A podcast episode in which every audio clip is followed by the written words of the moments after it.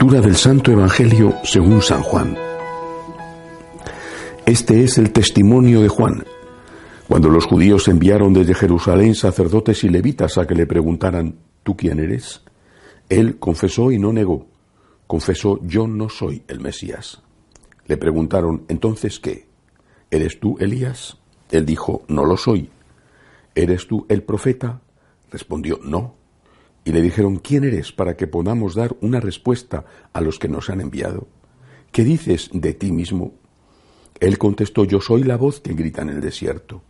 Allanad el camino del Señor, como dijo el profeta Isaías. Entre los enviados había fariseos le preguntaron entonces, ¿por qué bautizas si tú no eres el Mesías, ni Elías, ni el profeta?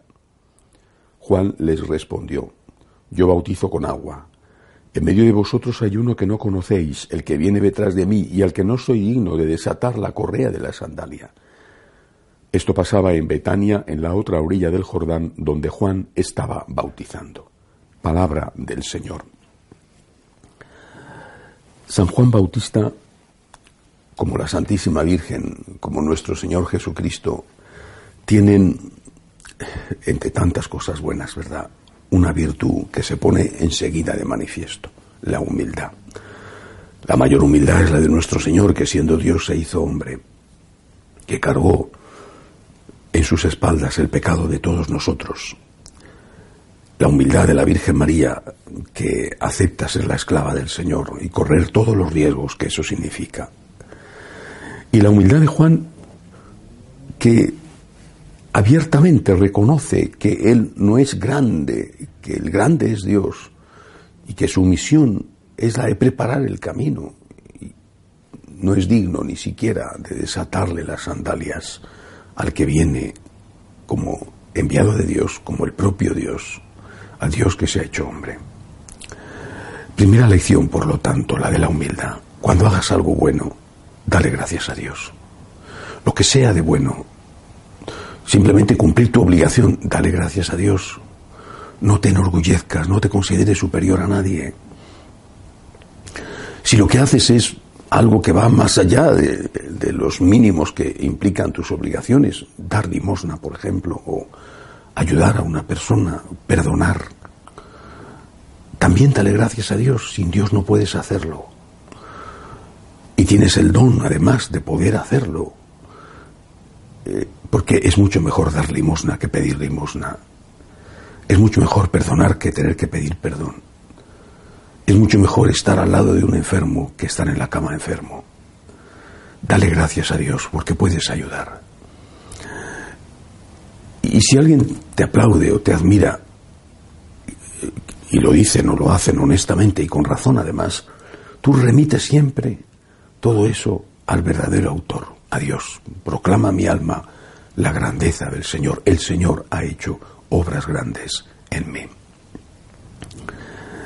La segunda cosa que tenemos que meditar sobre este fragmento del Evangelio es la tarea que lleva a cabo Juan, predicar en el desierto. Es verdad que estaba físicamente en el desierto, pero también simbólicamente en el desierto. En el desierto, que no deja de tener su belleza, es difícil cultivar, a veces en algunos lugares donde hay afloramientos de agua, los oasis, pero es muy difícil cultivar, es muy difícil sacar fruto. Y, quizá nuestra alma es un desierto, hay que recordar eh, aquellos versos preciosos de Gabriela Mistral. Mistral eh, eh, tenemos que pensar que, que, damos, porque es la realidad, que damos poco fruto o que damos menos fruto del que deberíamos dar. Pues hay que seguir cultivando este desierto, confiando en la misericordia de Dios, en las lágrimas de Cristo, en la sangre de Cristo, que es el agua bendita que hace florecer incluso el desierto de nuestro corazón. Y en el desierto que está a nuestro alrededor, una sociedad que se ha vuelto de espaldas a Dios, incluso gente de nuestra familia, gente querida, que son muchas veces por lo menos buenos, que siguen siendo buenos porque tienen una buena genética y porque han recibido una buena formación de sus padres, pero ya no tienen una relación con Dios como la que tenían sus padres o como la que deberían de tener. Es un desierto, es un desierto esta sociedad atea, esta sociedad que aprueba leyes que son inicuas contra los inocentes, por ejemplo. Es un desierto. A veces te da la impresión de que la propia iglesia tiene algo de desierto. Bueno, pues es en esta hora en la que hay que predicar a Cristo. Es en el desierto donde tiene más mérito. Es en las horas difíciles donde se ponen a prueba los amigos, donde se pone a prueba la amistad. Cristo no necesitaba a sus amigos cuando la gente extasiada le seguía y quería proclamarle rey. Le sobraban los amigos. Pero todos ellos, o casi todos ellos, habían desaparecido cuando llegó el Viernes Santo. Es curioso que la Santísima Virgen no aparece prácticamente nunca mencionada en el Evangelio durante su vida pública. Apenas, por ejemplo, en Caná o un momento en que van a buscarle a Cafarnaún. Desde luego, el día del milagro de la multiplicación de los panes y los peces ella no estaba allí, es decir, cuando la gente le quiso proclamar rey. Cuando todos aplauden, los amigos te aplauden también, pero se ponen en segunda fila y dan un paso al frente cuando los demás se retiran. La Virgen aparece en el Viernes Santo. Los amigos están para las ocasiones, es para el desierto.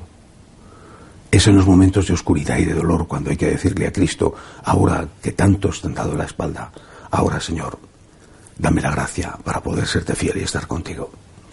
Hagamos como San Juan, humildad y valentía para predicar en el desierto. Que así sea.